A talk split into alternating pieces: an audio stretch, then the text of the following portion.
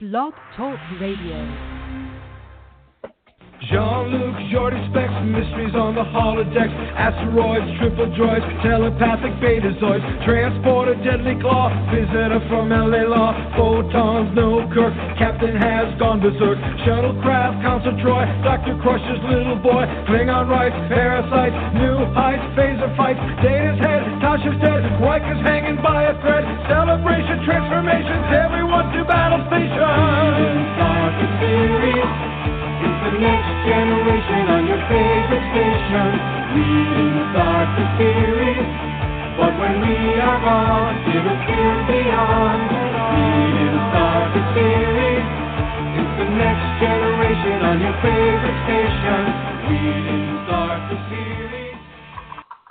Hey, good evening. Welcome to another episode of Trek Talk. And I just love that theme song. We've been using it for five years. Um, but you know, what what would you guys think if there was a little update, something like Janeway, Spock's beer, Lorca's acting very weird, Captain Pike, Sisko White, Karen. What do you think? Catchy? That sounds kind of catchy. Maybe. I sort of like that. Yeah, yeah, yeah. Yeah, we should give yeah, that a I go. think it's kind of catchy. We'll have to wait and see what happens. But um, anyways, there might be a new theme song in the future for Trek Talking. You'll have to wait and see. I'm just throwing that out there, throwing it at the wall and seeing what sticks. You don't know. But anyways, it is Thursday night. We are live from 7:30 to 9:30 tonight Eastern Standard Time. Our phone number is 646-668-2433. And you guys can hang out with us for the next couple of hours, talk about Star Trek Discovery, talk about Mandalorian, turn off your TV, forget about all the election stress and hang out with us, right? Sound fun, guys? Right. I think so. So Yeah. I'm the most excellent host, Uncle Jim, and with me, as usual, are my Trek experts, and we'll start off with Eric. Eric is out in Portland. How you doing tonight, Eric? I am doing pretty good. We are uh, finally snapping into fall here. It's like uh, you know 50 degrees and kind of drizzly rain outside, which is pretty typical October November weather for us right now. So uh, enjoying that because I don't mind the rainy weather one bit. And I sure am glad that I have you guys to talk about Trek tonight because I'm done watching the news too. Yeah, we got to take a break. It's it's done. It's time. Let's enjoy ourselves. And also, Mhm. my other Trek expert who's been with me for a very long time, my right hand man Charles. And Charles is out in Las Vegas. Very critical. You know, we'll see. Out in Las Vegas. How you doing tonight, Charles? I'm doing good. It's we're sitting with 80s for another day till we get a big temp, big cold front coming through. Hey Eric, what's that thing you called rain? What's this Mhm. rain you talk about? we like haven't man from heaven heard we haven't heard this concept for like six months. Ugh, it's awful. Yeah, It is awful. Wow. Actually, might Well, be Leslie. Um, rain this weekend, which we haven't good. seen in six months. That would be amazing. Yeah. Poor Leslie got six inches of snow up up her way, and which is tragic. Uh, and I'm look here in here in Vermont today. It was 62 degrees today, and it's supposed to be 65 tomorrow. Unseasonably warm for this time of year in this part of the country. But I'll take it. I'll take it. So I just want to let you guys know we're going to change up the show just a little bit for the next eight weeks. Um, there's not going to be a Star Trek news section anymore because we're going to be talking about the Mandalorian season two. So we won't be doing Star Trek news, but you can still catch up on your Star Trek news by visiting our Facebook page, uh, Trek Talking and Beyond. Spell that all out, and you can go there and check out the articles that I would have been talking about on the show. Uh, we just figured Mandalorian would be more fun and you know more important than the news, so that's what's going to happen. But if anything important comes Unless up that there's I think breaking you news. guys, yeah, well yeah, there breaking is news a little bit of there is some breaking news right now that I'm going to throw out there before we start. Discovery season four has started production. Dun dun dun dun dun. Yeah. Dun dun dun dun dun dun. Dun dun. Oh, how um, many people? So, how many people here got to see the picture of Doug Jones and mm-hmm. shaving his head so he's ready for makeup? Yeah, it's like a ceremonial thing. When Doug Jones does that, you know he is on board and ready to go.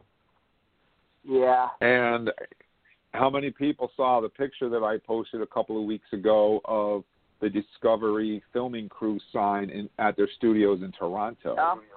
So it's Mhm. it's real, it's happening, and it's going on right now. Remember, Canada has different COVID regulations than we have here. They have it under better control in Canada than we have here, and that's why they're able to start filming right now, and that's why Picard is still delayed because Picard films here in Hollywood. So there you have it. And if any other breaking news comes up, I'll I'll mention it at the top of the show before we dive into our real meaty stuff. So, with that out of the way, it's time to go around the globe with the numbers. And for that, we turn to Eric. Take it away. All right. Same as always, this week we have 76% of our listeners coming from the United States. Thank you so much. We broadcast from what I like to think of as the triangle of Trek Talking uh, in our three corners here, and uh, that covers a lot of area. And we really thank you to uh, all of our domestic listeners. But let's talk about our international listeners. In the number one spot, uh, holding steady from last week, is Australia with 4.8% of our listeners. Now, if you've been tracking along, last week they only had 4.4% of our listeners. So they went almost uh, a full half percentage up in only one week. So who knows? Australia may be making a big surge here. We'll have to see. In our number two spot is the UK with 3.96% of our listeners, also up just a skosh from last week. In the number three slot, holding steady is Ireland. They are pretty close to where they were at 3.38%, down just a tick. And in the number four slot, coming in, uh, I believe, a couple of months ago at this point, uh, is Norway with 2.53% of our listeners. And finally, rounding out our international top five is Canada. Thank you, Canada, with 2.17% of our listeners. Now, we may have had to have postponed the news a little bit, but you know what we didn't postpone, Jim? The fan shoutouts. That's right. We never forget our fans, guys. And please, I said at the top of the show, visit our Facebook page, Trek Talking and AND Beyond. You'll see the Live Long and Prosper. Tell us where you're from. Every week, I pick 15 lucky names. If I put a star, if you see a little heart from Trek Talking next to your name, that means you're going to be on the air. So go and leave your name and look for the heart, and then tune into the show, and you'll you'll hear your name. So um, we're going to start this off as usual. We're going to send it right back to Eric again, and we're going to start out with our individual fan shout out. So take it away, Eric. Our first fan shout out this week goes to David Waite in Worcestershire in the UK. Thank you so much, David, for listening to us, and it's nice to hear from you. Uh, we're also saying a big hello to Diane Parent from Edmonton in Alberta, Canada, up there up north, still in our top five. Thank you so much for listening to us, Diane. We really appreciate it. Uh, Janice Packard from Oregon, right here in my home state. Janice, maybe we know each other and don't even know it. Thank you for listening to our show. We really appreciate it. We're also giving a big shout out this week to Malta M. Bechter from Berlin in Germany. We always appreciate our listeners from Germany. We'd love to get you in our top five. Go out and, and proselytize a little bit for us, won't you, Malta? Thank you. Uh, we're also saying hello and thank you so much this week to Holger Overdick from Hamburg, Germany. We've had quite a few people uh, say hello to us from Hamburg, so thank you so much. We've got two in our top, or two in my list here from Germany this week, and uh, we really appreciate all of you listening to us. Charles, who else is listening to us this week? Well, we've got Kim Corwin for Deerfield Beach, Florida. Nice weather, I think, over in Florida. Mm-hmm. We got Lori Lund from Sacramento, California, in the USA. Dan Kissinger. I'm from Iowa. I only work in outer space. I wonder if he's working with one of our space programs. Chris Fox from Old Fort, Tennessee, USA. And this one's an interesting name. Rafaelia Lorenz from Rosheim, Germany. We got another German in there. Mhm. Man, I think Jim pulled out lots of Germans this week. Jim, finish us off. Maybe you got one Yeah, and yeah, we're not done with the Germans. We had a huge influx of listeners from Germany that dropped their names on our page, which which is awesome, and that's why we have so many uh, names from Germany in our count in our fan shout out. So uh, we're going to start off with uh, Jamie McCauley. You've got a Canadian trekker here, so thanks for Ooh. listening, Jamie. We really appreciate it. Uh, Lynn Harvey from the southern UK. There's the UK storming right back in again. And speak of Germany, Evie Kirkland from Berlin, Germany. I love Berlin. Um, you know, they some great, great music from uh, Top Gun from Berlin. I just love that group. Uh, Linda Cox Oh. from Peterborough. I wonder if it's if it's any if it if it's just a name or if they actually were Well, from Berlin. I don't The real question is, Jim, does their music take your breath away? So yes, it absolutely does. and uh, uh, Linda Cox from Peterborough, UK, and last but not least, we're going to take a little trip to Down Under and say hello to Matthew Kearns from Sydney, Australia. Good day, mate. And there are our fan shout outs for this show. So thank you to each and every one of you guys for listening. We definitely could not do the show without you, and we appreciate each and every one of you. Thank you so, so much. And for that, we have to go to our birthdays.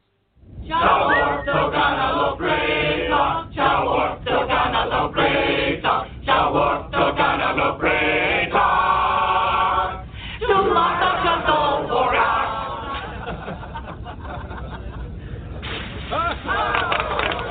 was not a Klingon song.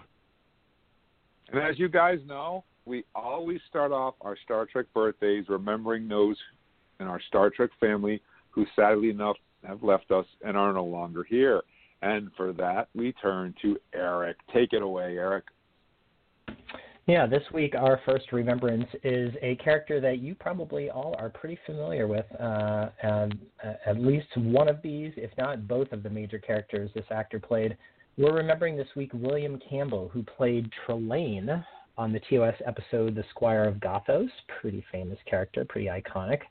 But he also played Koloth in Trouble with Tribbles uh, and Blood Oath, uh, both in his young guys on TOS and then as his uh, older counterpart on DS9. So, pretty recognizable actor. I think did a fantastic job in both of those. I remember um, Squire of Gothos being one of the first episodes that I ever saw of TOS as a kid, and one that I saw many, many times. And so I kind of had ingrained in me that there was this uh, idea in Star Trek of these omnipotent beings, and that always fascinated me. And William Campbell just Yeah. did a fantastic job with that role in particular.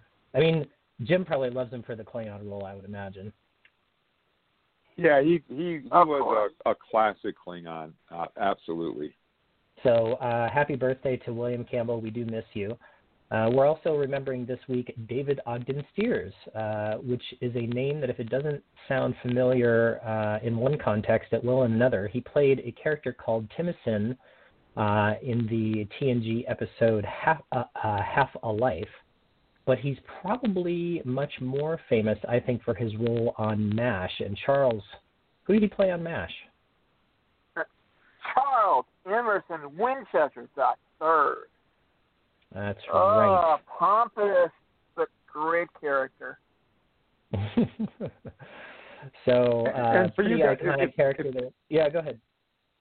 If you guys don't remember uh, the episode Half Life with Timothy, Yeah. That's the episode where uh, I do. these this this, this planet uh, the, the people commit suicide at age 60. The whole family gathers around and, and they kill themselves, and it's, they do this at 60. And his character is on the verge of discovering. I don't remember what he was discovering, but he he was on the verge of discovering this this massive thing that would stop the the uh, the fusion in a star and save their planet from destruction or something critical like that. And who beams Mhm. aboard but none other than Lwaxana Troi. The And who falls in love with yeah. this guy? Lwaxana, and she talks him into finishing his creation and saving his people, which he does. Uh, and there's a lot of moral implications there. Really good episode and a really, really well acted by by David on that one. Absolutely. I think yeah, I mean, for no. Jim and Oh, I, for Jim and I, I think it gives us a little bit of remnants of Logan's Run, mm, where Yeah, people only it live to thirty. yeah. Yeah. TNG was Well, good for happy- stuff like that. They they did that well. Well, happy birthday to David Ogden Stiers, one heck of a an actor, uh, both in his Star Trek role and his role on MASH and many other things. I, I believe he was in THX 1138 too, if I remember right. Um, so happy birthday. Uh, we're also remembering this week Michael Zaslow, who played Lieutenant Darnell in the TOS episode The Man Trap. Uh, definitely uh, somebody who was, if you don't know exactly who that is, he is one of the first um, people to actually get killed by the salt vampire. So the crew sort of discovers him uh, with his face full of those sucker marks from the salt vampire. So not a red shirt. And he's not a red He's a shirt. Yeah, He was a blue shirt. he's a blue shirt, which is kind of interesting. Pre-red yeah. shirt era. Yeah, yeah, that is Yeah. true. Uh, so happy birthday, uh, and we do miss you too, Michael Zaslow. And our last remembrance this week is another uh, humdinger, I'll say. Uh, we are remembering Ray Walston, who is most famous in Star Trek for playing the character of Boothby, uh, who is the Starfleet Academy groundskeeper. Um, he shows up in the TNG episode uh, First Duty. He also shows up kind of as a hologram uh, in a remembrance uh, in a couple of Voyager episodes, The Fight and In the Flesh. So uh, definitely an actor that, if you know who Boothby is, uh, he, he's kind of that. Uh, I feel like he's almost like Picard Senior or something. You know, he's got this kind of wisdom that's beyond Picard's wisdom. I think. Yep. yeah, he's kind of Helped like the a Yoda of of Star. Trek. Yeah, yeah, absolutely. Yeah, imagine how many cadets he's seen. My goodness.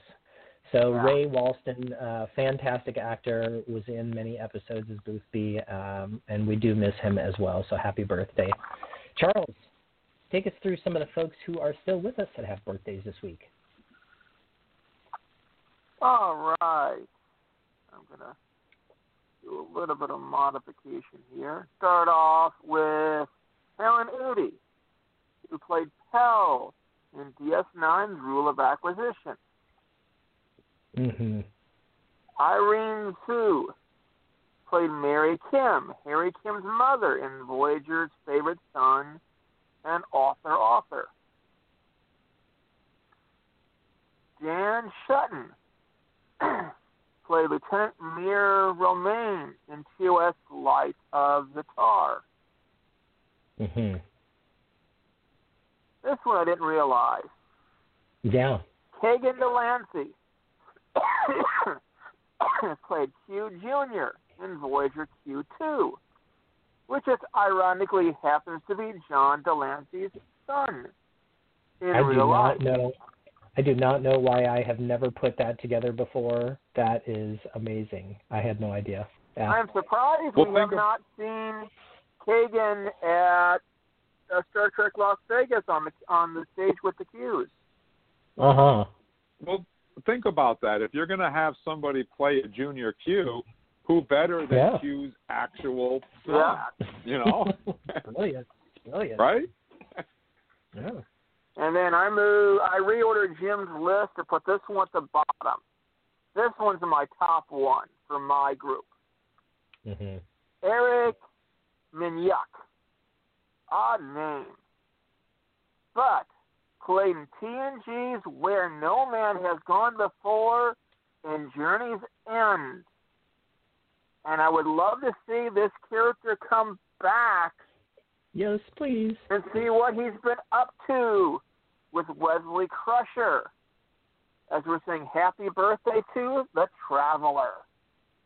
Mm. One of my one So cool. great character in TNG, and I that's one character I really do wish what we knew what happened. Yeah, I couldn't agree with you Yeah. more, Charles. I feel like that would be awesome to see Wesley and the Traveler come back together. as a team. Uh, you know, maybe they've been off doing their own thing, but to have them show back up again would be so Yep. cool in Picard. I want to I want to see him either in Picard or Lower Deck. Mm. I want to see them Mhm. both show up. Lower decks would be I all think right. that's one of those things where that where Star Trek dropped the ball because uh, Yeah. In this particular episode, Wesley takes off with the Traveler and abandons Starfleet because he's tired of taking orders and he leaves, just beams away to wherever he went. But then you remember he shows up again at Deanna Troi and Riker's wedding in a Starfleet uniform. Which I would say if uh, you are if you are Wesley Crusher and you have the power of a traveler, I'm saying that Wesley can pop back and be in a Starfleet uniform and be there for the wedding and still go out gallivanting around the galaxy afterward. That's my working theory Yep. right now. Yeah, I'm just like it just you Yes, know maybe he's not they- they- just a ambassador for the Traveler, representing the Mhm. Federation. Mhm. I suppose he he could be a traveler himself. Maybe he's a doctor. Maybe he's Doctor Who. I'm saying he's You know? so smart. Wesley could be anything, man. And what would be cool is that you almost wouldn't expect somebody like the Traveler to age, so that almost makes that particular character better for lower decks because it's an animated type thing. But I think I think you could say that Wesley, you know, would continue to age, and so it'd be nice to see a you know current aged Wil Wheaton on the screen in a Star Trek role again. We we need to see uh, Wesley Crusher come Yeah. back. Of all the characters on Star Oh. Trek, he's the one that needs to come back. Absolutely needs to come Mhm. back. Well, Mm-hmm. and his connection, his connection right now with all of Star Trek. He is one of the big voices, I think, right now of Star Trek completely. You have a convention, you have to have him there. You have a show about the Picard. You have a show they interview people from Discovery. He's right there center stage. You know, Charles, that's Yeah. a really I good point. that- I think that Wesley has actually outgrown the role, maybe, of just an actor on the show, and he is so much of an ambassador at this point of all of Star Trek with his involvement now Yeah. currently in the Ready Room and all of his interviewing and stuff. Uh, maybe you're right. Maybe he's outgrown actually playing a part on screen anymore because he's just he's like the prophet of Star Trek Oh, right I'm now. sure. I want to see him on screen too. I just Well, think he's been a great ambassador too. Oh yeah, amazing. I think that's Yeah, a good reason why we definitely need him in the show is because he is the ambassador to it. Mm-hmm. I know we won't Ooh, talk lucky. about it today, but he actually geeked out with the with the uh, orchestra leader in the last lower deck, and that was just. Yeah, fun and to you know see what? him geek out. Mhm. And and if you guys watched that Ready Room, that the the uh, uh, Jeff Russo actually said the very point that I keep making about the the excellent music on uh, Discovery, and he he said exactly what I've always said. He knows when to pop in a theme song, and he uses the classic music very sparingly. But when he puts it in there, you it will Yeah. it will get you when he when you hear it. And he does it he does it so uh, spectacularly. He he is the man. And on that note guys we have to take our very first break of the evening. But don't worry don't touch that dial. We'll be right back uh, when we come back we have a few more birthdays to go through and then we're going to jump into the mandalorian chapter 9 the marshal we'll be right back maybe there we go. Trek Talking. All things Star Trek and beyond. Thursday nights, 7:30 to 9:30. All hailing frequencies are open. iTunes, iHeart, Stitcher, Spotify, Amazon, and wherever fine podcasts are found. Trek Talking. Boldly going wherever your mind is willing to go.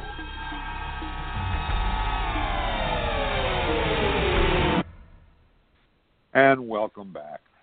So, we're going to continue with our birthdays. And, you know, this is the first time, I think, that Charles and I have had more birthdays than Eric, isn't it?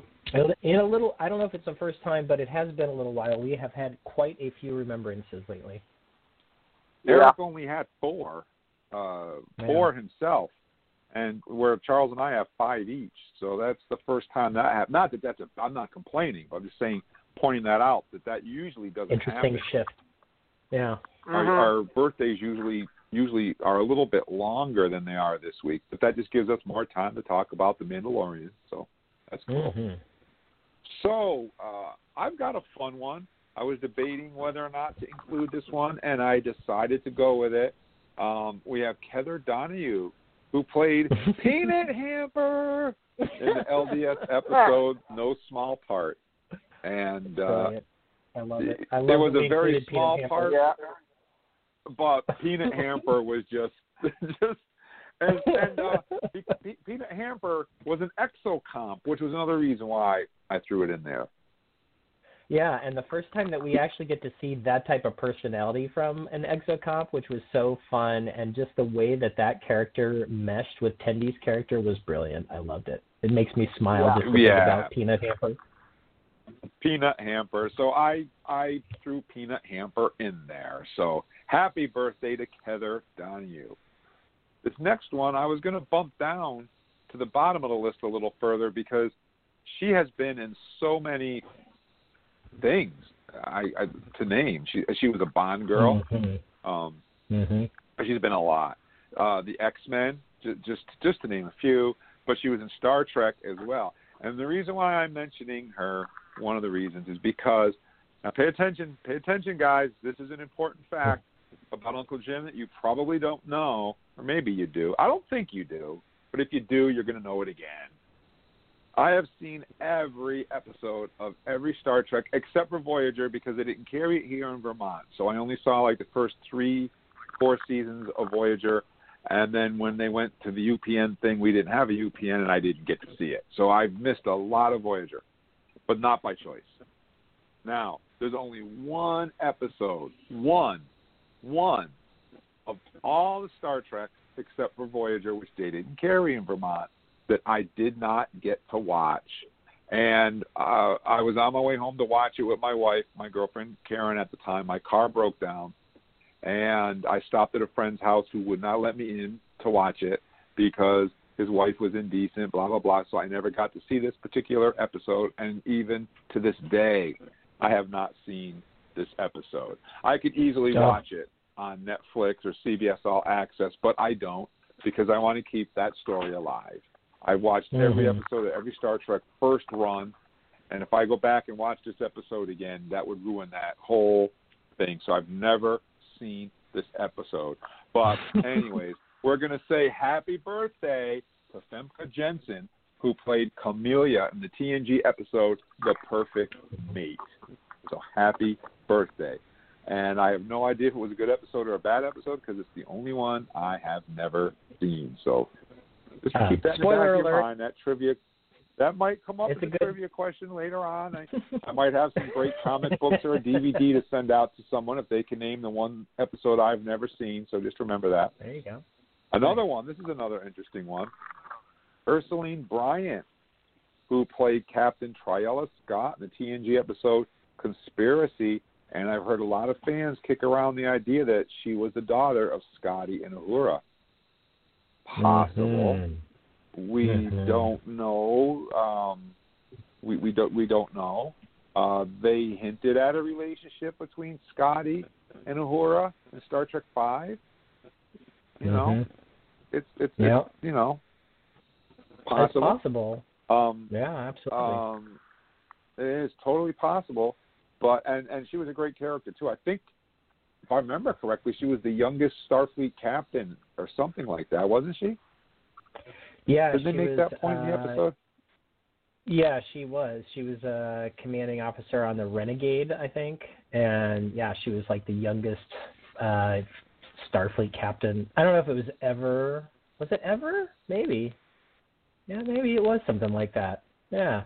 Anyway, she the beat- idea was that Kirk. she was some sort of prodigy. Yeah, exactly. Yeah. so fans have been kicking around the idea that she could have been Scotty and Uhura's daughter. We just don't know. Mm-hmm. Uh, Mhm. So I just want to throw that out there for our fans to kick around. You know, think about it. Uh, our next birthday is Robert Foxworth, uh, who's been in a lot of stuff as well. But he played Admiral Leyton in the DS9 episode Homefront and Paradise Lost, which we just talked about. Um, and he also played V'Las in the Enterprise episode The Forge, The Awakening in Kir'Shara. Unfortunately, uh, he's one of those evil admirals that we always talk Mm. about, Mhm. and one of those uh, one of those uh, Devious Vulcan. bad guy Vulcan, evil Vulcan. I guess. Yeah. know? Well, you know, he can't help it that he is so good at playing a bad guy. But I will tell you that that trifecta, the Forge Awakening and Kir'Shara, are I think some of the best Enterprise out there, and I think that's in no small part to his performance as V'Las. Honestly, he was fantastic. Yeah, he he was good, and he did redeem himself in the DS9 episodes. He did the right thing at the end, so he he did come around and do the right thing. Um, Yeah. So yeah, so he did redeem himself. And our final birthday, um, I I don't know what to say It's a about good one. about about this guy. I I just Eh. Mm. well, what can I say about him? Can I say anything? The rules of acquisition. Uh, yeah, yeah. I, he was one of the, the reasons why uh, Deep Space Nine for me was so awesome was because of him because he is a character on Star Trek that's not a part of Starfleet and not a crew on the starship. He's an outsider looking in, so we get to see the Federation and Starfleet from his point of view. And I do have a little a clip, quick clip that I want to play that catches this character at his best.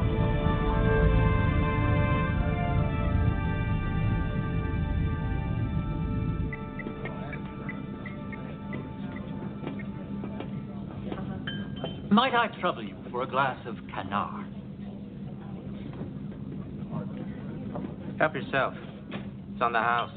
Well, how uncharacteristically generous of you. I'm in an uncharacteristic mood. Besides, I got 80 cases of this stuff sitting in my stockroom. And the way things are going, I'll never unload another bottle unless it's to you. How thoughtless of me not to consider the effect the destruction of my home world would have on your business. These must be trying times for you. Be brave. I should have listened to my cousin Gaila. He said to me, Quark, I got one word for you weapons. No one ever went broke selling weapons. But did I take his advice? No. And why not? Because I'm a people person. I like interacting with my customers like you and I are doing right now. Talking to each other, getting to know one another. I can see the attraction for you. But when you're dealing in weapons, buyers aren't interested in casual conversation. They just want their merchandise, no questions asked. So impersonal. Your charms would be wasted. Exactly. So now, Gaila owns his own moon. And I'm staring into the abyss. And the worst part of it is, my only hope for salvation is the Federation. I know precisely how you feel.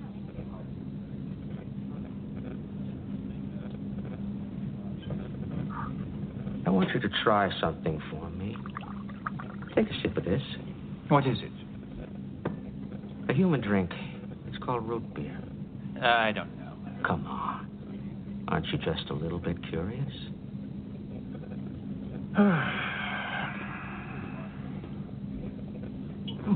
what do you think? Vile. I know. It's so bubbly, cloying, and happy. Just like the Federation. But you know what's really frightening? If you drink enough of it, you begin to like it. It's insidious. Just like the Federation. Do you think they'll be able to save us? I hope so. And of course, we want to send out a special Trek Talking happy birthday to Mr. Quark himself, Armin Shimerman. Happy birthday, Armin Shimerman. What do you guys think about that that clip there? it's one of the best. That I love it. Be- True Quark. Yeah, it's it is, and I love some of the the nuances in that dialogue, like uh where Garak says, uh, "I can see the attraction for you." Yeah. I, I love that line. Yeah, So it's funny. good. I, I, actually, they're both that that clip is great for both Garak and for Quark. mhm. Yeah. But, so that wraps up our birthdays for this week, guys. Unless you guys want to Mhm. add something or talk about No. one of the characters we mentioned before we move on. No, I think we're No, ready. yeah, we got some man- man Mando to talk about. All right. So we're going to talk about uh, our phone number here is six four six six six eight two four three three. Please give us a call. Tell us what you thought about Chapter Nine, The Marshal of The Mandalorian, uh, Episode One of Season Two. As I said, there won't be any Star Trek news this week. Um, we're going to be skipping that for the next eight weeks and substituting The Mandalorian in place of Star Trek news. And since you won't be hearing the Star Trek news soundbite, which, which, by the way, I also might add, Trek Talking is going to be getting a little facelift. We have a new soundbite that we play for our Discovery segment for our our spoiler alerts. Uh, there may be a new theme song in the future. We'll have to wait and see. But you guys have been listening to the show. There might also be a new Star Trek news um, theme song soundbite coming. I've been playing the beep beep beep beep beep beep beep, beep thing just to introduce it, but I think we might have something better uh, in the next eight weeks to play for you guys. So you want to hang out for that. So in place of that, get you guys in the mood for the Mandalorian, here we go.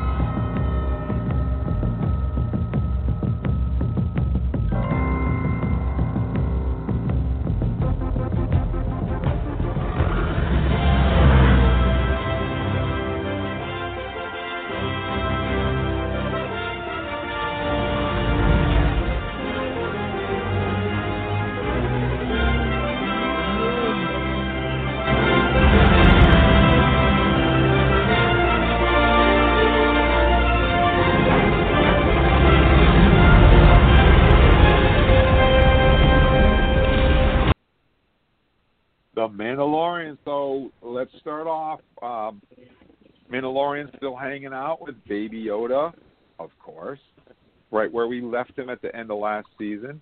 Um, he's been sent on a quest to return Baby Yoda to the the Yodeling. I don't know what we want to call them, but um, to the Yodelings, I guess. The rest of the Yodas. um, so where, wherever that might be, and so The he's on a quest to bring. Yes, he's he's bringing him back to them. So he's on a quest for Yoda's homeworld. I guess is the easiest way to describe it. And the first place that he goes, of course, is Tatooine. And he visits Tatooine, and uh, we get a a visit from the engineer. What was her name? That character that we met last season. I, can't I was hoping one of you guys was going to remember her name because I tr- I forgot to look it up before the show. But she's the one who actually took care of Baby Yoda last season for a little while while Mando Yeah. went out and did some stuff.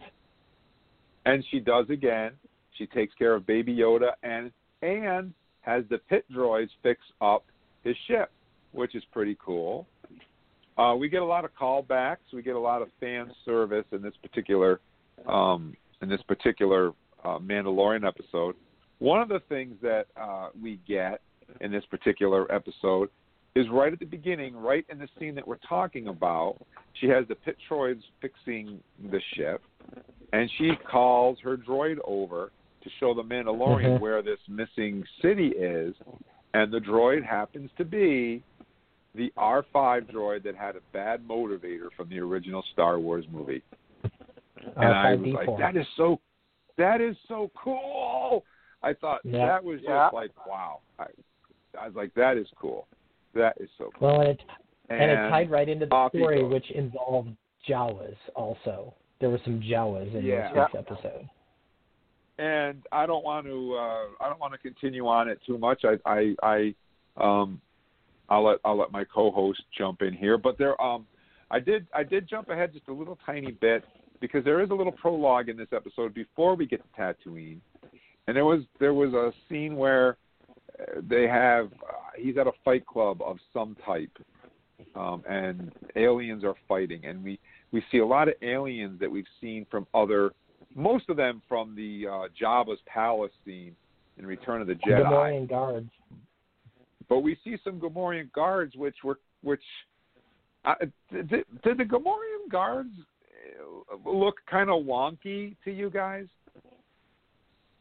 Um, no, I actually thought they looked kind of retro because um, whereas the alien he was talking to, um, Gor Koresh, was like super refined and animated, I thought the Gamorrean guard costumes were like a little loose fitting and looked a little uh, kind of old school like they did back in the day. So I actually kind of liked that. I thought that was kind of the nice and retro Star Wars.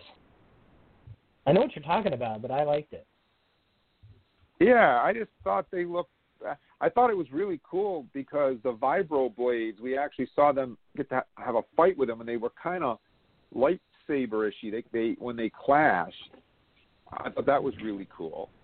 The other And thing I was thought it that was the really- Gamorrean guards we got in this episode were were skinnier than the Gamorrean guards that we typically see. So I took that to mean that you know these guys have either been starved a little bit, or I mean, you actually get the the sense that maybe I don't know if these guys are fighting because they like to fight, or because they're being forced to fight. Yeah, I just I I I, and I thought it was really cool when uh, he used his whistling birds, Mm-hmm. which, which he got at the end of last season, and uh, it was it was a really it was a really uh, fun way to start the episode. I thought before we got to Tatooine. Uh, so, uh, who wants to pick it up from Tatooine and the R five? Uh, you want to jump in, Eric or Charles? Who wants to take the next part? Charles, you want to Uh, jump in? Yeah, go ahead, Charles. Okay, well, remember, I, I only got to see this episode once.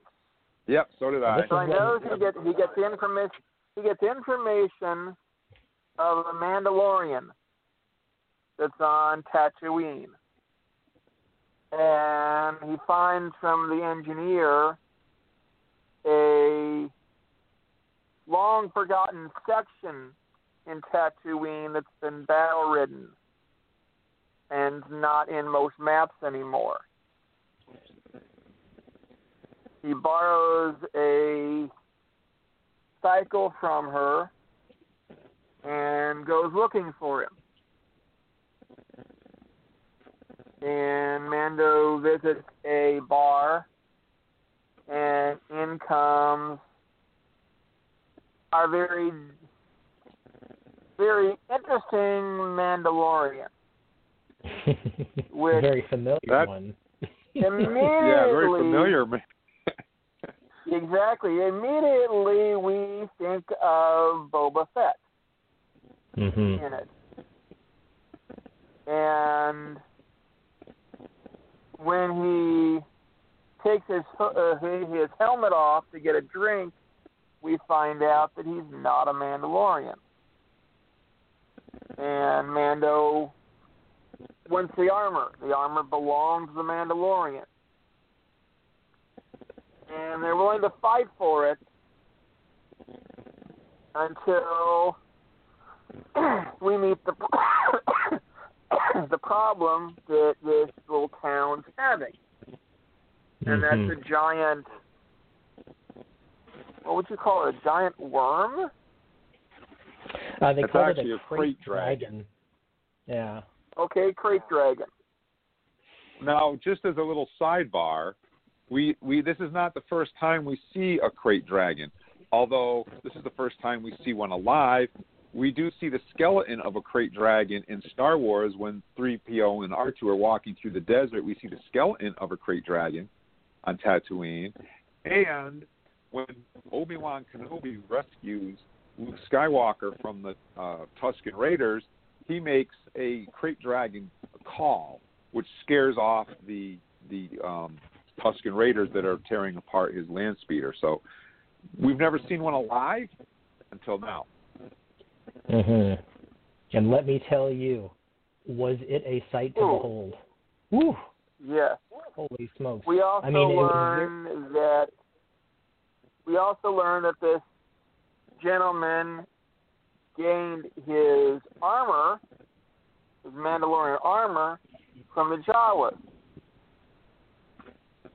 We don't know, but you kind of wonder did they pick up this armor after Boba Fett went in the mouth of the creature? Mhm. Now I know there's something non. I know there's a lot of non-canon out there that says Boba Fett survived being swallowed. This may be leading a little towards canon that maybe he didn't, or he abandoned his armor. We don't know the full detail there. Well, Maybe we'll learn well, a little more about the armor. Here, there's a pretty here's big where I- spoiler at the end that connects to that. I think. Here's here's where I jump into this whole thing because I've been reading. Um, a, lo- Star Wars is not as cut and dry as Star Trek. Um, but in my mind, if it ain't in a movie, then it ain't canon. You can't use con, and this is why you can't use comic books.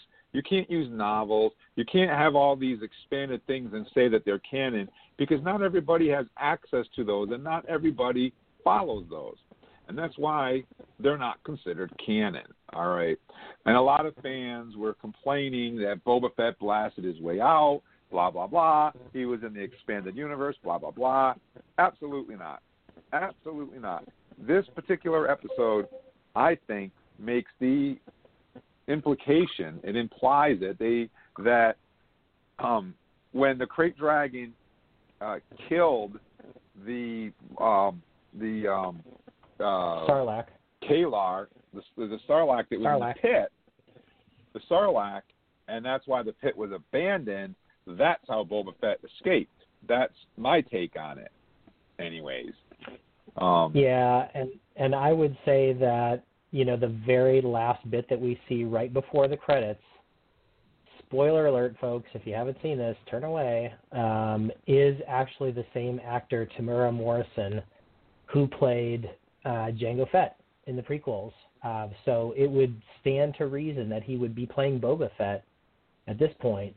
And Boba Fett sees the Mandalorian in this episode uh, win his armor back, win Boba Fett's armor back from uh, the Marshal, who's been uh, wearing the armor here.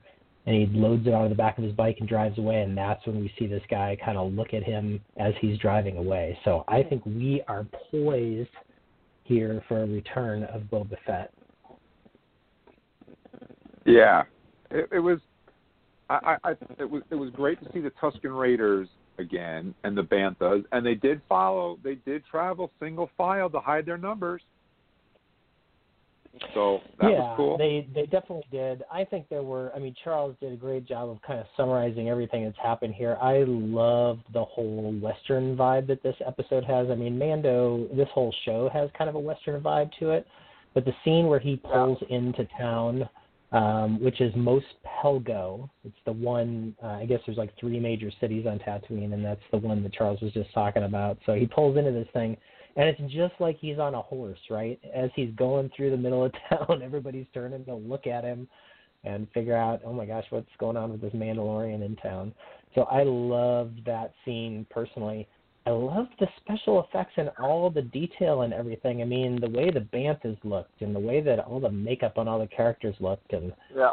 the way that the Krayt Dragon looked was just unbelievable. I, I thought Boba Fett's armor on uh, Cobb Vanth was sufficiently weathered. You know, it looked like uh, exactly like Boba Fett's armor, which was already a little dinged up, uh, having been a little more dinged up after being devoured by the Sarlacc.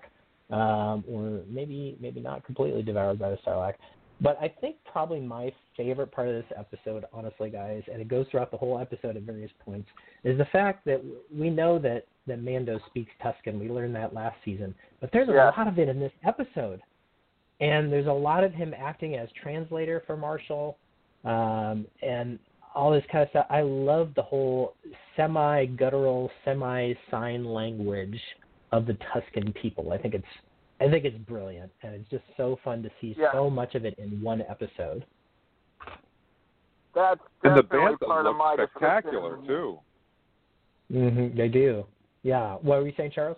That was that was going to be one of my topics if we ever got that far into the episode.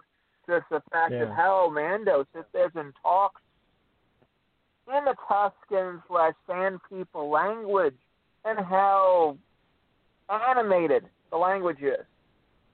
Yeah. It's a Yeah, fascinating it's- way of seeing that conversation.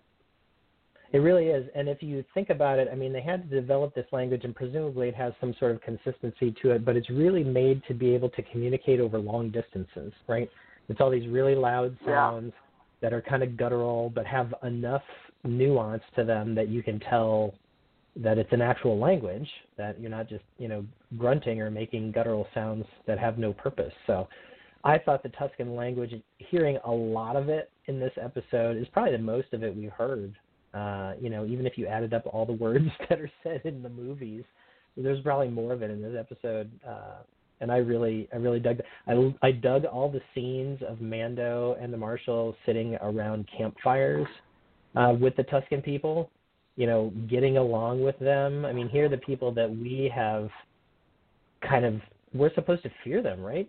From all the Star Wars that we know, we're not supposed to like the Tusken Raiders. They're they're bad guys. They're raiders. You know, they're going to come kill you. And here we are communing with them, and they end up being one of the reasons that we're able to slay the monster at the end of this episode. Um, so I, I just that that's the Tusken Raider part of this episode was probably the best part of it for me.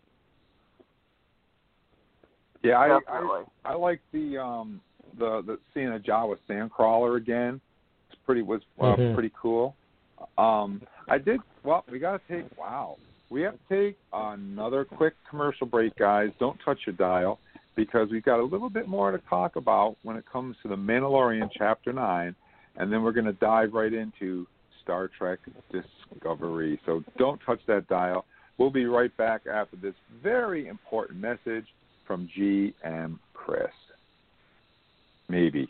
This is Chris from Trek Talking and Beyond, here to invite you to join us for the best science fiction themed podcast on the internet. Our elite team of Trexperts are here to discuss Star Trek and other sci fi related content, and we want to hear from you.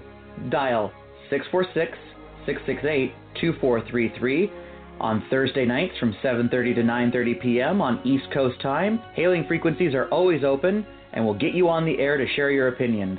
We have faith you will call. And we're back. And listen to GM Chris and give us a call. We'd love to hear from you. We're talking about the Mandalorian Chapter Nine, The Marshal. So one of the things that bothered me when when um, I, I watched the episode, I don't know if you guys caught this or noticed this or didn't notice this, or maybe it's just me being super anal. But when they got to the town on Tatooine, whatever the name of that town was, Mos Espa, whatever it was, I don't remember. Mos Pelgo. What was the name of the Mos town? Pelgo. Yeah. When they Pel- got there, Pelgo. it, Yeah. I was watching it and I said to myself, I can't believe how cheesy and how incomplete the set looks. The, the sets are actually on cinder blocks.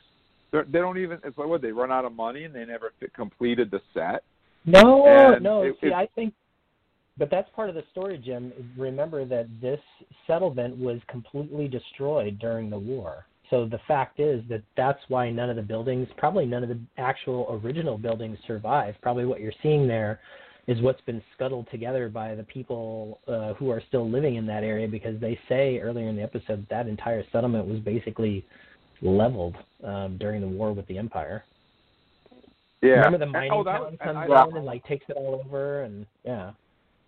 And I thought it was really cool that we got to see the destruction of the Death Star too again. Yeah. That was neat. Yeah. Yeah. and see how other So- people watched it on TV. Yeah, or on the hollow hollow On- on the hollow projector, TV, whatever. right? Yeah, hollow TV. That was really really cool. So overall, though, what what what would you give it? How what would you give it on a score of one to ten, Eric? Of course, ten being the best, one being the worst. Um, yeah, I mean, I well, I think that it does. It did what Mando does best, which is give us lots and lots of adventure, um, and it gave us a quest, which I think was really cool, and it gave us a really cool tie-in to an old, old school Star Trek character that was one of my favorites as a kid. So. I really dug this episode. Uh, uh, Baby Yoda hardly played into it, which was okay with me. So I'm going to give this. Hmm. I'll give this an 8.8. I really liked it. Eight point eight. Okay. How Yeah. about you? What do you think, Charles? One to ten. Definitely, I think some of the actions and definitely some of the. okay, one of the things we, uh, Nate and I mentioned and kind of laughed at. It's like, okay, Mando's in the boxing ri- boxing area, and he kind of gives that look to Yoda. Gives a, gives a look at Baby Yoda, and Baby Yoda's like, "Uh oh." okay, I got my little carrier. Okay, live down. Feel myself in. It's like, uh oh, I know something's gonna happen. Yep. But we got a they realized they got to get those little looks from that little baby, and so many of those looks are so genuine and so great. It's like, oh, how is Baby Yoda going to react? And I think that's one of the things they're capping on. That they know what they need to do. They know he's a star of the show. They've got to make him a good point. So he might. I was wondering maybe if he's going to get involved with this episode. He didn't, but we still had him around to see his reaction. I'm going to say around an 8.5, 8.6. Definitely a good start this season. Wow, you guys put the pressure on old Uncle Jim here, didn't you? Well, um, Yeah. I'm not as I, I'm not as generous as you guys. Um, I felt that we already did the Tatooine thing, and I felt that in an eight episode season, going back to the same and revisiting some place we already visited when we only have eight episodes was kind of uh, reeked of a lot of fan service to me, and I really would have liked to see them go somewhere else. Um, not that it wasn't good, not that it wasn't enjoyable. I just felt that it was a wasted um, opportunity, and I'll leave it at that. Um, I, I understand that in order to get Boba Fett, they had to go to Tatooine because that's where we where Boba Fett was. So so there's that. But still, um, yeah. So so for that reason, and you know, I just I don't know. I just I just it was a fun episode, but I uh, it, it, it could have been a better one. So um, I'm I'm going to go with like a 7.5 on this one. So not not quite as good as you guys gave it, but uh, a fun episode nonetheless, and an enjoyable episode nonetheless, but not up there with the best. So there you have it. That's our discussion on the Mandalorian, Chapter Nine, The Marshal. Next week we'll be talking about Chapter Ten. Um, whatever the title is, I I don't know. Chapter Ten. so you want to stay tuned for that. Now we're going to dive into Star Trek Discovery. that? Black alert, y'all. We are about to make the jump to some serious spoiler territory. If of that? Black alert, y'all. We are about to make the jump to some serious spoiler territory. If And of course, that's our good buddy Wil Wheaton warning you that we're about to. Now, of course, the episode was on last week, so but we are going to spoil it. So before we do that, though, we like to go through. And if you guys visit our Facebook page, Trek Talking and Beyond, you can take. We can't do polls anymore, so I put up a question. And every week I ask on a scale of one to ten, with ten being the best, what score would you give the episode, this week's episode, which is Far From Home. Remember, we're a week behind. So we're talking about last week's episode of Star Trek Discovery. What would you give it on a score of 1 to 10? And then we tally up the score, and then Air, or Charles will tell us what the overall fan rating was. And then we're going to review the episode for ourselves and give our rating and see how, how close we come to what the fans said because we're fans too. We're not we're nothing special. So for that, we're going to have Eric jump in and start us off. All right. So remember, this is far from home. So this is the first time that we get to see the Discovery crew this season. So Cameron McIntosh says nine, the best yet. Mark B. Lee, a name that sounds familiar to our friend Jim, I bet, gave it a 7.25. So that's pretty decent. Uh, he only gave the premiere of Picard a 6.5. So there you go. Uh, Julian Phillips said, I'd say an 8. Zachary Wayne says 10. Awesome new episode. Looking forward to next week. However, Helen Constantinopoulos said a 3. It was the worst I've seen on Discovery. Tim Lai said a 10. And Andrea Akimna Ribas said, I believe it deserves a 10 for its focus on the optimism that is at the core of Star Trek. I really like that comment. That's a really cool one. Uh, Charles, who else is talking about this stuff right now? Well, Joshua Michael Irvin gave it 10 for sure. Jim Manson gave an 8.5, approaching perfection. Linda Roberts, 8, and I love that tree. Oh, the stories about that tree on uh, with Wil Wheaton. Robert Madlock gave it a 10. John Patrick Bryce Jr. gave it a 9. Brendan Schofer gave it a 9. And Philip Smith, 10. All three episodes so far have been really great. So, what do your what does your group think, Jim? So rounding out our fan reviews, and remember, all of these reviews I cut and paste from our Facebook page, guys. So you can actually go on our Facebook page and and see the comments that we're reading here. None of them are made up; they're all legitimate, right from our Facebook page. And you can go there and leave your review, what you thought about tonight's episode, and maybe we'll have your name on next week's show. Although I haven't posted the what do you think about tonight's episode just yet because it just aired tonight. I probably won't do that until Friday after work sometime. I'll get that up there. So you still got time to watch it. Anyways, back to our fans. So uh, Kevin Harris says a 10 for me. Uh, Eric Meyer says 9. I love the peace talk and the tree was great. Again, the tree. People keep talking about the tree. Um, hello? Hello? I'm here, but You guys there's hear me? static on the line somehow. Who's staticking here? There we go. It went away. Nope, it didn't go away. No. Keep going, Jim. I can hear you. All right. All right. I'm going to keep going. Uh, Kevin Harris said 10 for me. Eric Meyer, 9. I love the peace talk and the tree. Everyone talks about the tree. We'll, we'll probably talk about the tree a little bit later, too. Derek Dykes gives it a 10. Holger Hank Premier gives it a 2. Eric Johnson gives it a 9.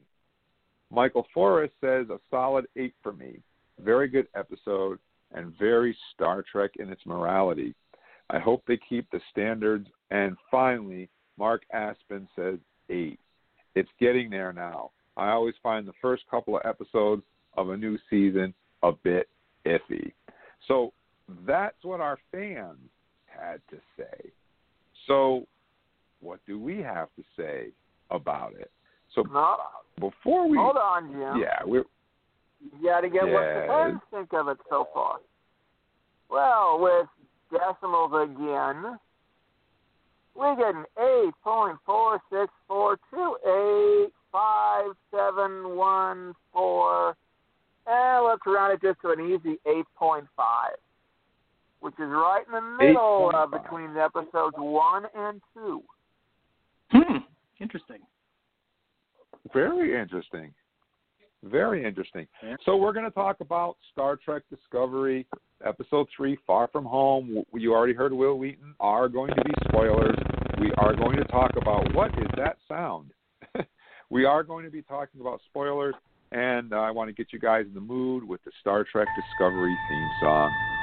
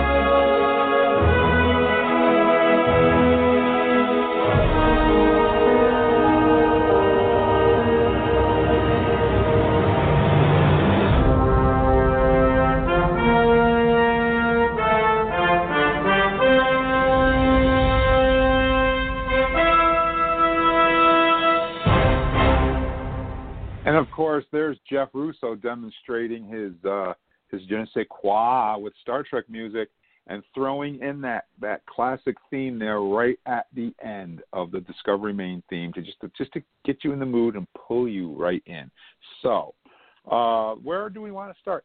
So this episode was directed by none other than Jonathan Frakes himself, the man, the myth, the legend, uh, Riker. Uh, he directed this episode, and as we always find out, he always seems to get the good episodes for some reason, and this one's no exception. So, with the first episode, we, we get to see Michael and Book.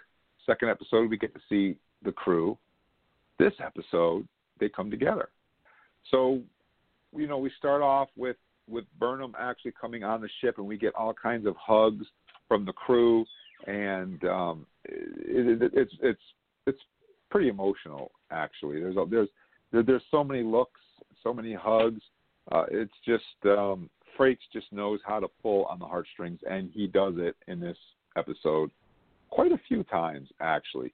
But that's the first time is when when Burnham comes aboard and she goes to each one of the people and has a little moment which with each one of them, which I thought was just wonderfully filmed, wonderfully shot, wonderfully act, and uh, what a great way to start off the episode. Wouldn't you guys agree?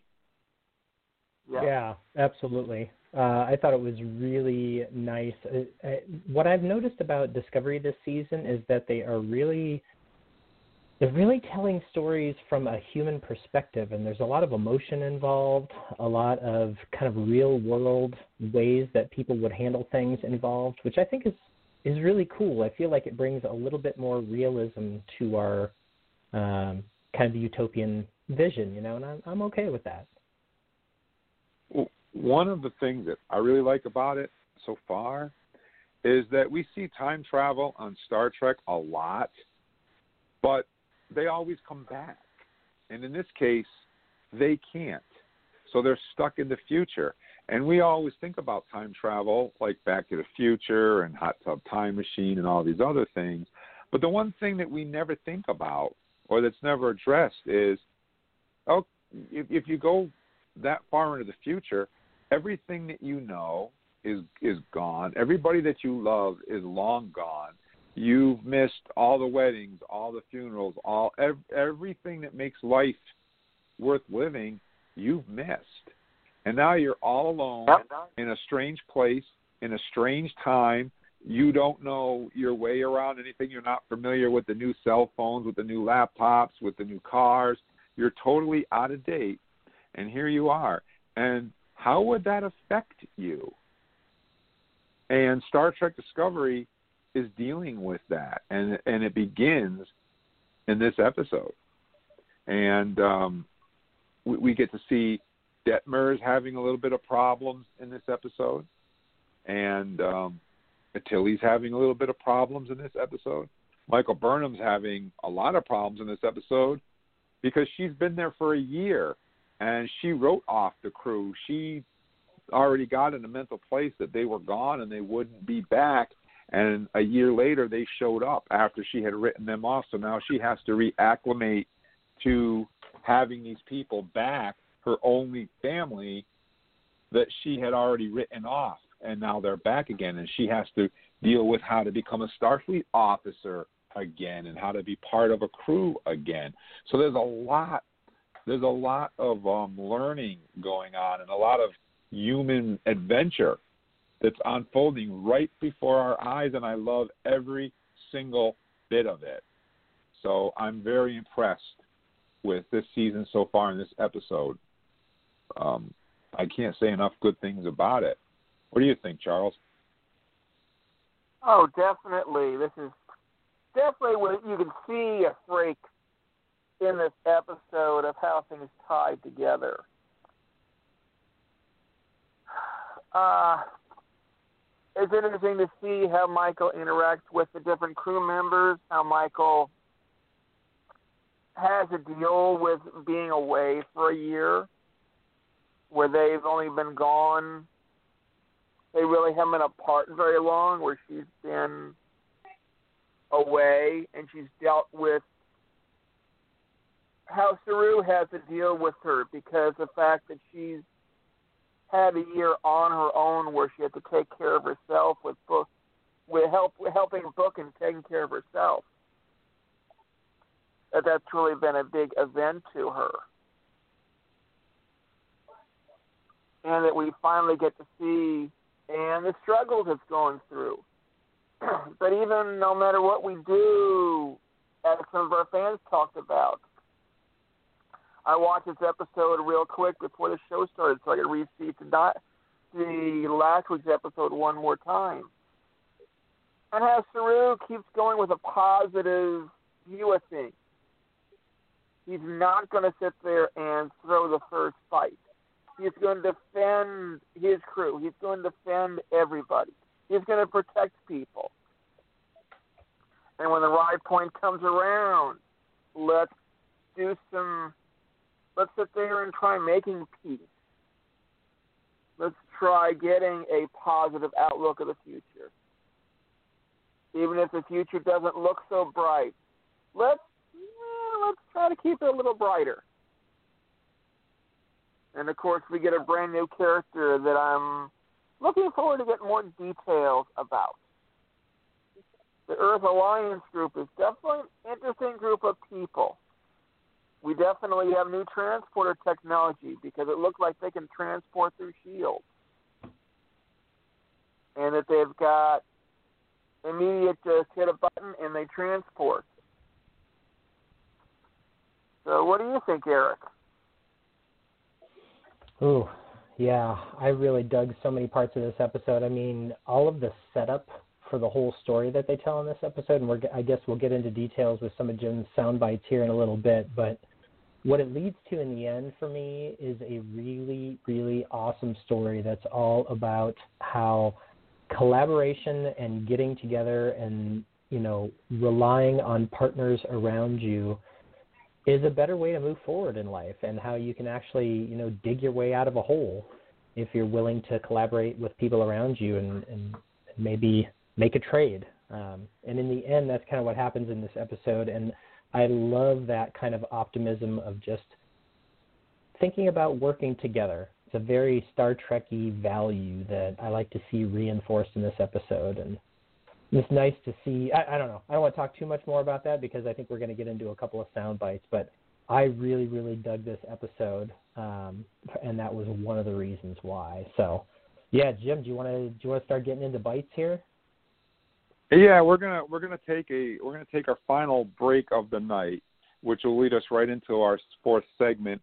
And uh, for those of you who are listening, um, we got some things I want to talk about. I want to talk about uh, about Tilly and the conversation that she has with Burnham about losing her mother, And uh, you know, the Discovery actually has dilithium on board. How come they never thought about that before? That was, you know, and not only it wasn't they didn't just have like a crystal, but they had like the dilithium vault, and we're going to talk about that as well. Um, you know, Saru and Burnham share a nice conversation around Georgiou's telescope. Very, uh, very touching scene. Of course, who's going to be the captain of the Discovery? We didn't touch on that either, but we will. And one of the big things about this episode for me was Earth left the Federation. They just said, "To hell with you," and threw them off Earth.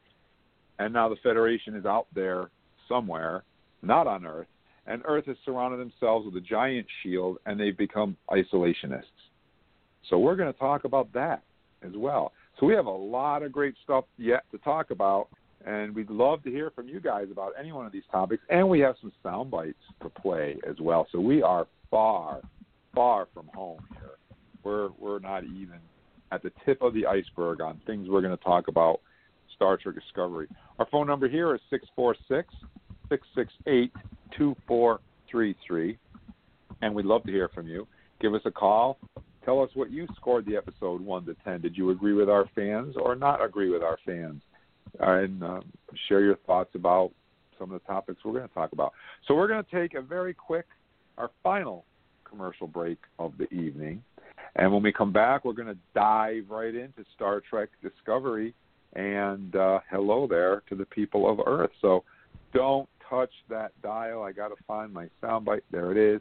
Don't touch that dial. We'll be right back after we hear this very quick commercial message from. Uh, oh no, that's not the right one. Yeah, it is. There we go.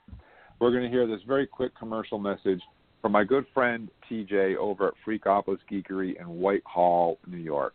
They could really use your help and your support right now, and he's going to tell you why. Don't touch that dial. We'll be right back. This podcast is brought to you in part by the Freakopolis Geekery, the premier upstate New York comics and game shop. Centrally located between Saratoga Glens Falls, Ticonderoga, and Rutland, Vermont, the Geekery is a haven for pop culture and science fiction fans. For Star Trek fans, the Geekery features board games like Ascendancy, as well as awesome gaming titles like Star Trek Adventures RPG from Modiphius, Star Trek Away Team's HeroClix, and of course, Star Trek Attack Wing ship to ship tactical combat for the tabletop.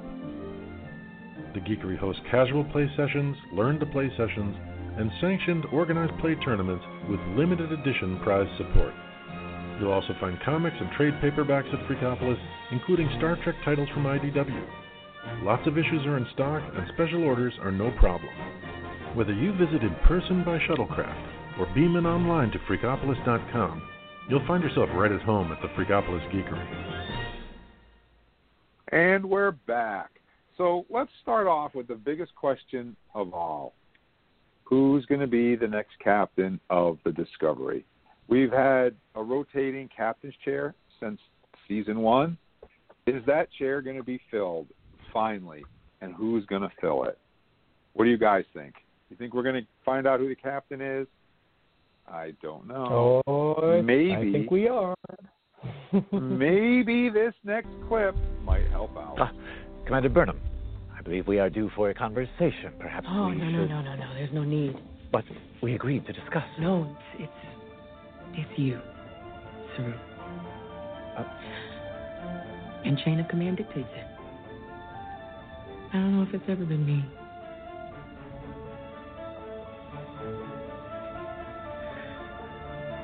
You brought this ship through time. You carried this crew on your shoulders.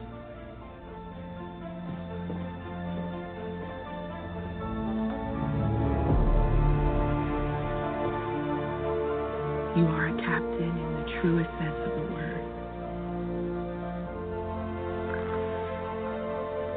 It would be my honor.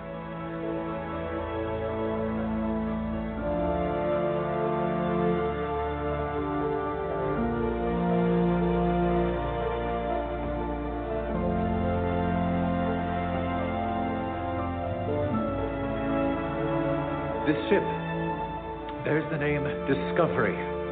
Has that been more fitting or more prescient. She has carried us into the future, and it will be our privilege to make that future bright.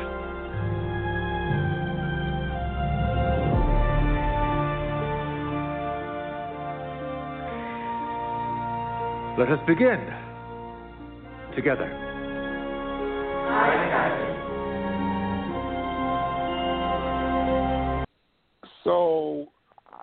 Even right now, that that that scene is getting to me. I think that we've been watching the Saru character grow from the beginning to now, and if ever there was a character that deserved to be a captain, it absolutely is Saru.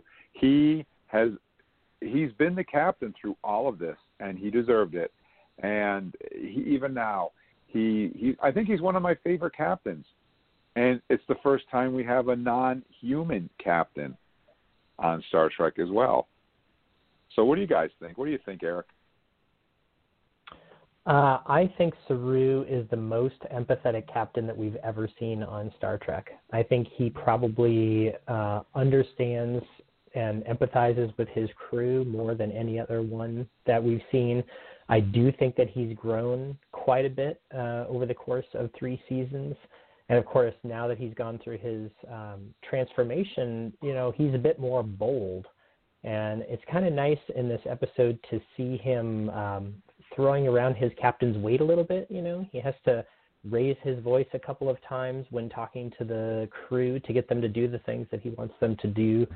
Um, I just think he is a unique and totally awesome con- uh, addition to the kind of lexicon of uh, major captains that we have in Star Trek. And I think I agree, Jim. He's right up there with my favorite. I mean, I don't know if he'll if he'll get the uh, you know dispense the knowledge like Picard did uh, or that type of thing as we go forward. But I think as a captain of a starship, he's very uh, believable, and and it's been fun to follow his story. You know, and you're you're kind of always rooting for Saru. I like that in a show.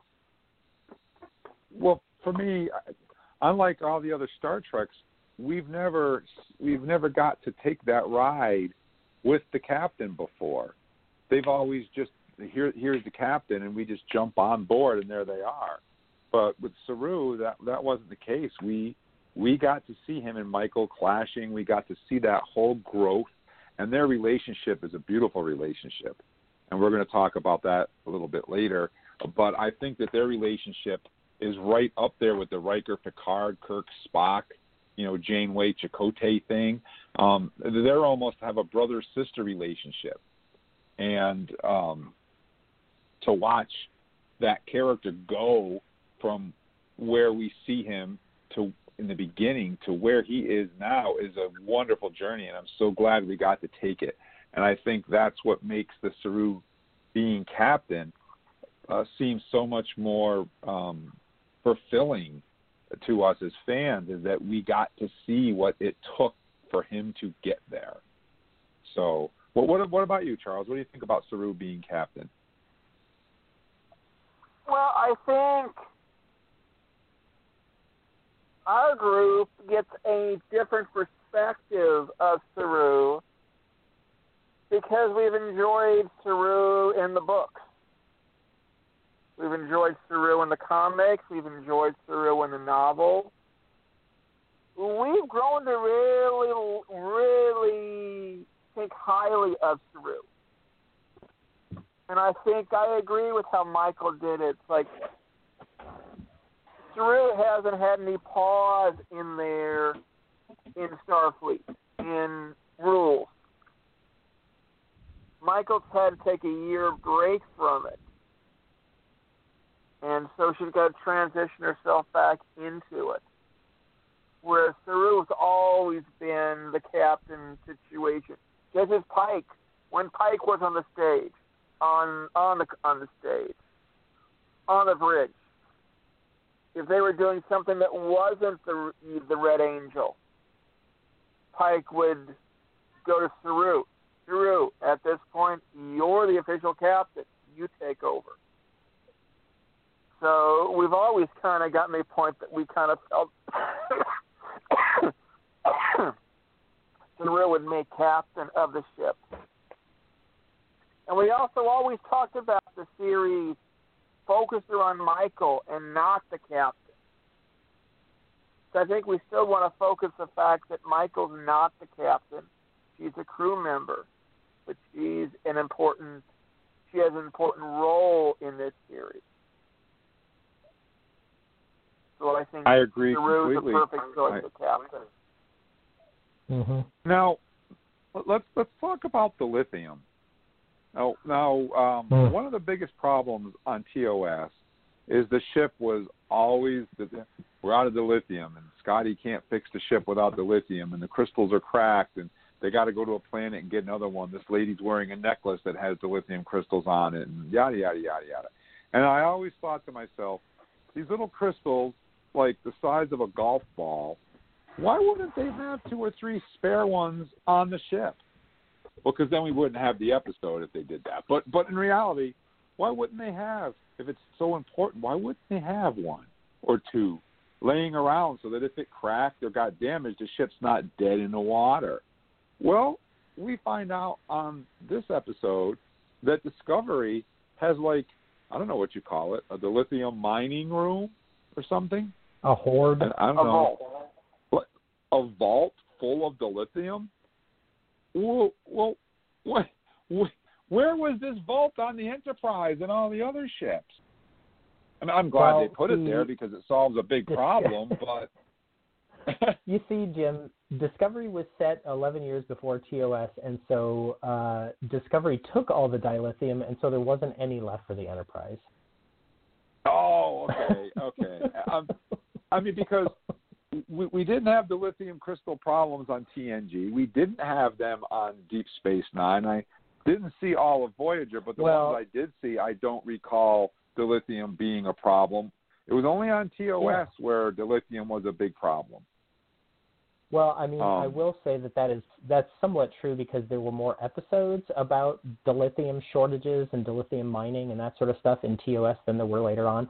But dilithium has always been an extremely rare element, and they do bring it up in TNG quite a few times uh, about how rare it is and about how they don't have a ton of it. I think your point, though, about uh, Discovery's hoard, apparent hoard of dilithium, is a salient one. I mean, what does Book say? He says something like it'd be enough to run 12 sectors worth of ships or something ridiculous like that. Where did it come Yeah. from? Uh, and and why are they carrying that much dilithium in the first place? It's like it's like carrying around your your, your entire savings account uh, and all your stocks and bonds with you all the time as cash. You know. Yeah, and and they don't need it because they have Stamets and the Spore Drive, so they don't need to travel need- at warp speed. That's true, except that remember, and this is another point that I hope we get to later. Remember that uh, part of our previous um, plots in Discovery have been that using the spore drive actually damages the mycelial net- network, right? So you don't want to use it too much, and we actually do have the Discovery traveling at warp quite a few times through the first couple of seasons. So I would expect them to have some dilithium because they do occasionally travel at warp. It's not all spore drive all the time. But here they use it pretty cavalierly. They're just like, "Yep, we're going to jump with spore drive. Uh, let's do it." Uh, so that I found that a little. It was another one of those little things. I mean, unless Charles maybe sees something else in that that's interesting. Well, I was going to say since it is a re- since it's a science ship, and sometimes I get to the distance that that ship was expected to travel in it, Mm. That maybe they were expected to have a large storage of dilithium That's a good because they needed it, or the fact that maybe they needed it for scientific purposes in their research. I could see that. That could be. I could totally see that. Yeah, Yeah. that's a good point. I can buy that. I just wanted to bring bring that up. Um, it was a really cool scene, though. Uh, but the Mhm. biggest thing that I want to talk about is Earth and the Federation and the Mhm. isolationists. Now, this is first of all, I realize that Star Trek Discovery uses politics and political issues. Star Trek has always done that, and this is no exception. Um, the the situation on Earth mirrors what's going on right now, right here. So I get that. I completely get why they did that. I understand it.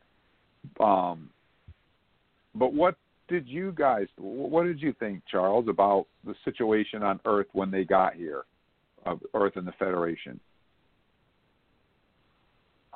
I mean, I know what I, I thought. mean, I'm going to tell you guys, I but I want to know. I, I think Earth got scared.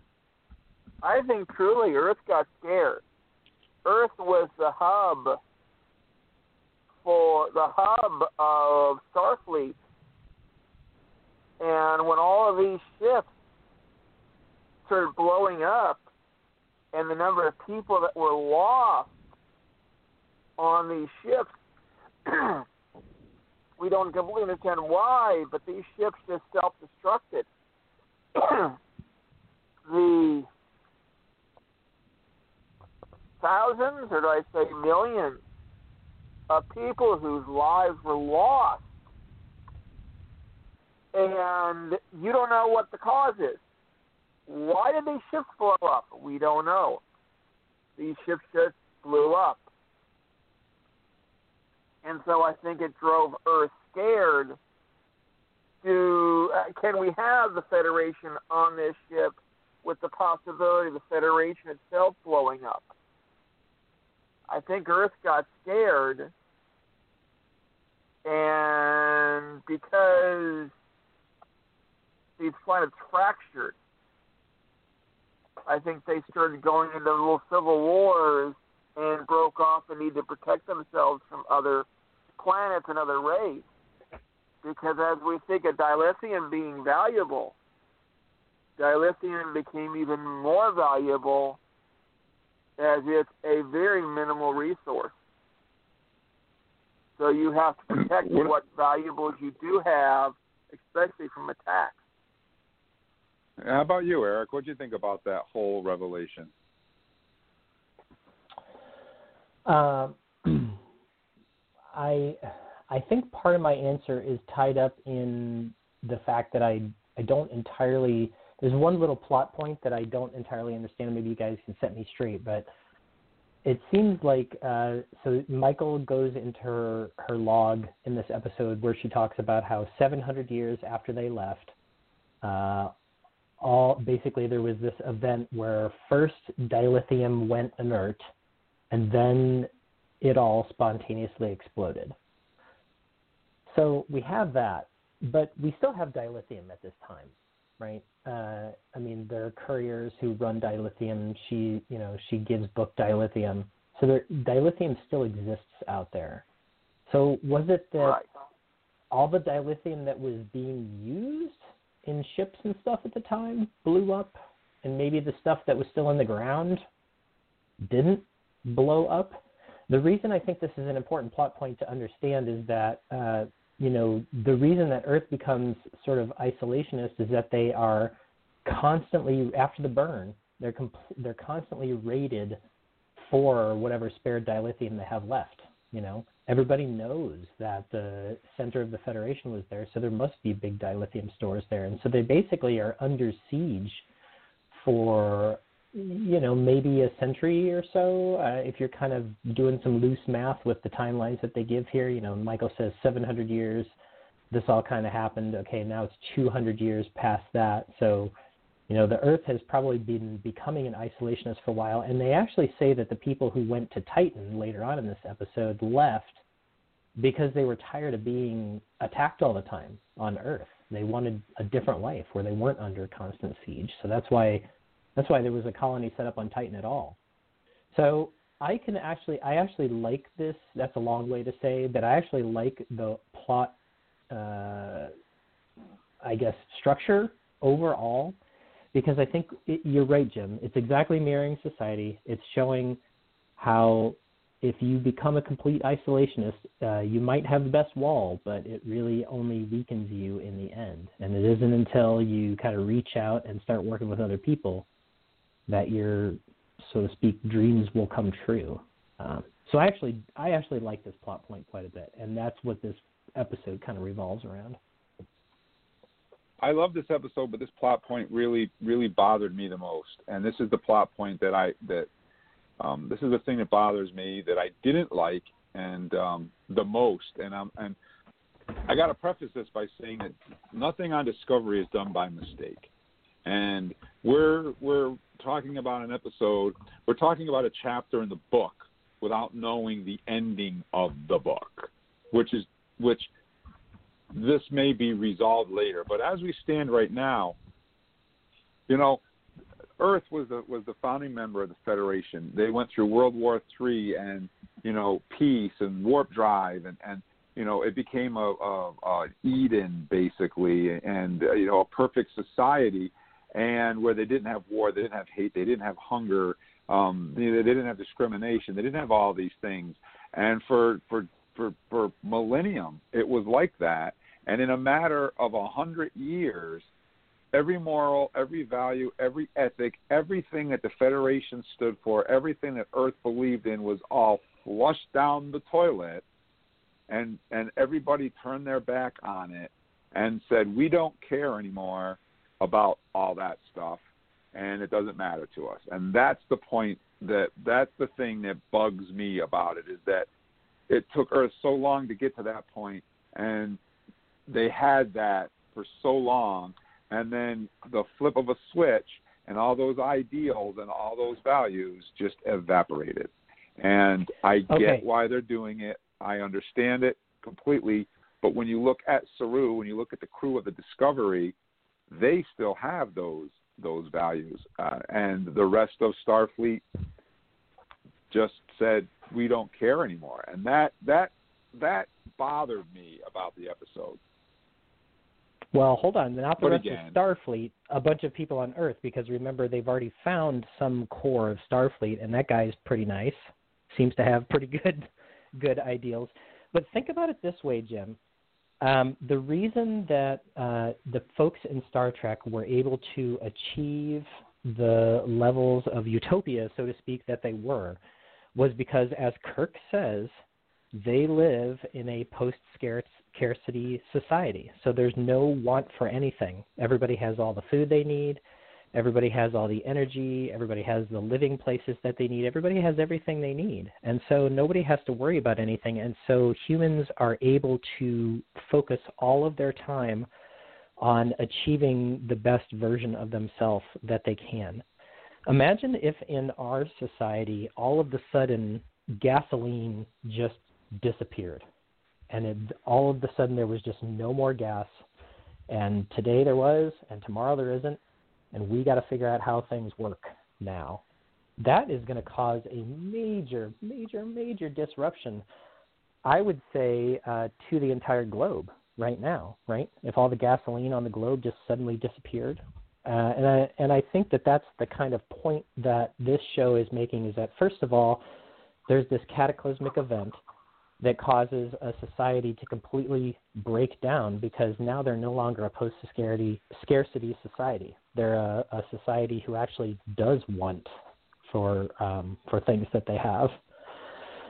Now, what they're going to learn from the folks on the Discovery is they're going to figure out how to gain that back when you still live in a society where you need to work really hard just to survive. And I think that that's the big message that they're actually gonna gonna tell, um, or that they're gonna kind of ta- the journey they're gonna take us on for the rest of the the season here is how do you how do you like always get you know constantly get punched and always get back up uh, and always reach out to your to your neighbor at the same time. Um, so I think that's actually the brilliance of of the plot. This guy, I know what you're saying. It only it doesn't take very long for it to break down. You know, only a hundred years. But uh, at any rate, that's my take. Well, that that that just that was the one thing in the episode that bothered me that Earth, uh, the the condition that we find Earth in, versus the condition that we that we we know Earth to be in in Star Trek, and it um that that was kind of bothered me about the episode. That was the one point that bugged me the most about the episode. Um, was just that.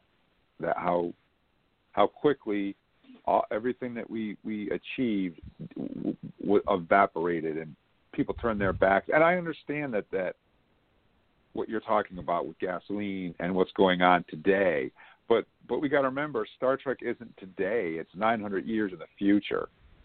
And um, no, but the to me, it's people that still need people still need stuff to live, right? Even 900 years in the future, people still need food. People still need transportation. People still need to get resources from other places. And I guess my argument is that all the Star Trek we've known up until now is only utopian because they don't need resources. They've got every single thing they need. And so now we're seeing what the world is like, what the Star Trek world is like when you don't have all the resources you need. And I think that's interesting. I think it's a story that they haven't told before. Oh no, I I think it's interesting too, but I just think, in, in my opinion, is it is it the is it the the the material things that make us who we are, or is it the internal things that make us who we are? Do we base who we are on the availability of gasoline and and fancy cars, or is it what's inside of us that makes us who we are? And to me, Star Trek is changing the message to exactly what you're talking about. And to me, Star Trek has always been what's on the inside of us that makes us who we are, and how we deal with the external forces is what makes us us, and what makes us special. And we've seen many a Star Trek episode where those things have been taken away from our heroes, from our characters, and they always manage to hold that ground and remain who they are. And now that's completely not the case and that's that's what I'm trying. That's what the point. That's what I'm trying to say. But having said that, though, I I am think I do think that I am going to thoroughly enjoy the way this season is going to unfold, and I do think that that seeing the crew of the Discovery still having those values, those morals, those ethics that we all hold so true and introducing them into a universe that doesn't have them anymore. I think it's going to be a great ride watching them open up the eyes to people to say that this is what you can be and and we can help you get there. I think it's going to be a great ride. I agree with you. I just I'm just not liking how they got there with Earth. That's you know that's all. That you know well, I'll be the Federation to see they what said they find what they find when they find Starfleet because I think that's the you know everything that we're talking about right now were I guess Earth ideals first and then they kind of became Federation ideals over time which were almost synonymous with Earth ideals and now that the Federation identity has left Earth apparently the ideals have left too so it's it is a little bit of a, a relearning story, I think, for the people on Earth. And of course, we're not going to focus on Earth anymore. Now we're gonna we're gonna go forward, presumably, and and uh, you know look for more like the Federation.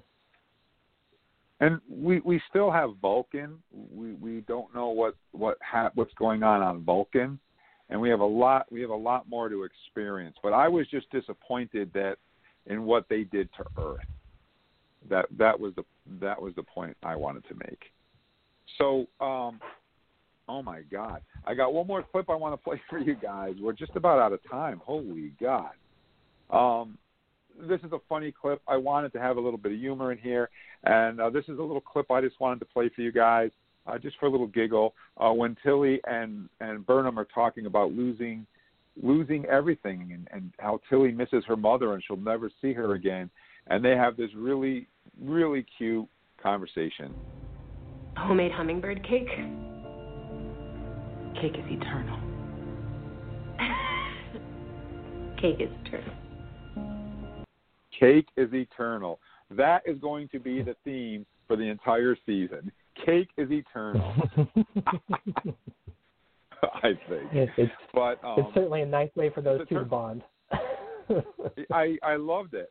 Um, in, in, in, closing, though, I want to say that other than than my disappointment with Earth, um, and the way where Earth we find Earth, the condition we find Earth in, um, I thoroughly I think Frakes did a fantastic job on this episode. The feeling is there, the crew interactions, the the the, the love they have for each other, They're getting to know each. It's like a family for real because they're all they have.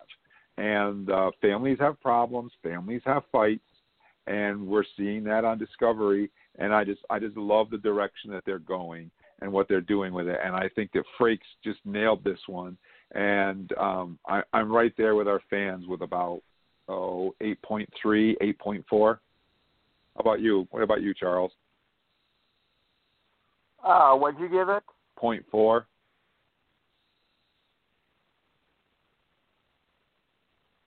I think I'll go with the fans on this one. 8.5. 8.5. Cool. Eric, you get the caboose on this one. Oh man, I loved uh, Michael. I loved Georgiou. I love Book. I love everybody uh, in this episode. I think the story is really interesting. There are a couple little plot points that are a little skewed that maybe uh, you know caused me a little bit of pause, but in general, I really like this one. So I'm gonna I'm gonna go 8.7. Kick it up a little bit. Just remember, cake is eternal. The word is eternal. I feel like that's important You know, to remember. Mandalorian has "This Is the Way." Well, Discovery has "Cake is Eternal." That's going to be the new thing. but I, I really enjoyed, um, I really enjoyed uh, this episode and where Discovery is taking us so far. Um, I'm really enjoying the adventure, and and what's cool about it is we all get to learn Star Trek all over again from the beginning because we don't Mhm. know about the Klingons, we don't know about the Romulans, we don't know about the Vulcans, we we don't know anything. So we get to take the ride together and we get to learn it and experience it together. And that's something that we haven't experienced on Star Trek since 1966. So Mhm. there you have it. Yep. So yeah, I think that's going to be we really, uh, that's going to be really special, Jim. And we've already seen little nuances, like the Andorians look a little different, the Orions look a little different. Imagine what the Klingons must look like, or the Romulans at this time period. I'm so excited to see interactions with those races as well. and we're not going anywhere. This is discovery from now on. We're where we are where we were meant to be. So this is where we're going to spend our time. Next So, week we have to talk really a little good. bit about about Georgiou and where we think she's going to end up. We didn't get to it today. I've got a theory. I want to talk about it next week. Yeah, we didn't get to Georgiou. She's a great character, um, and I, I'm really digging the vibes that she's throwing off. And I have some theories about her as well.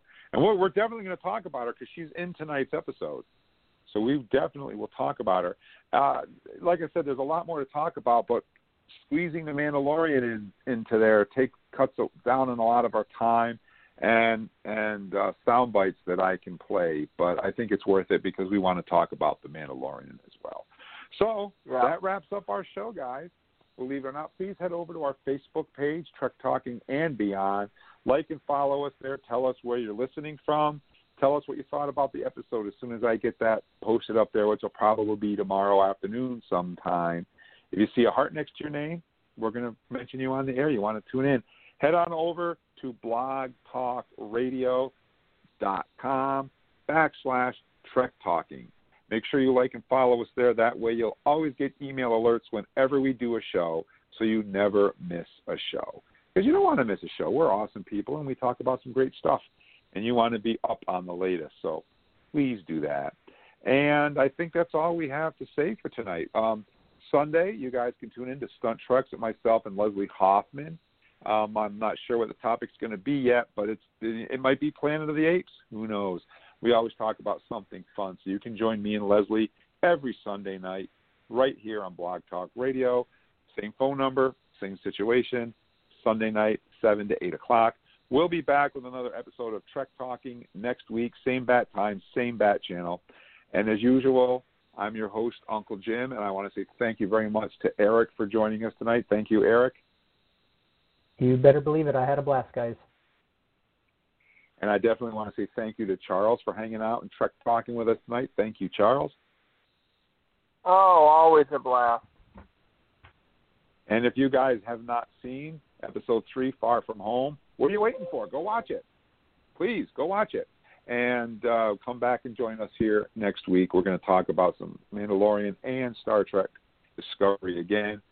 I want to tell everybody to stay safe and be good to each other.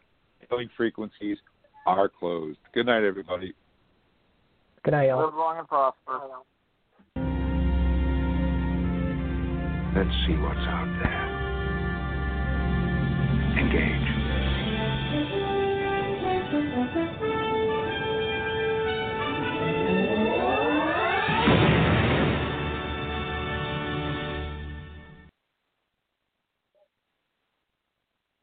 With Lucky Land slots, you can get lucky just about anywhere. Dearly beloved, we are gathered here today to. Has anyone seen the bride and groom?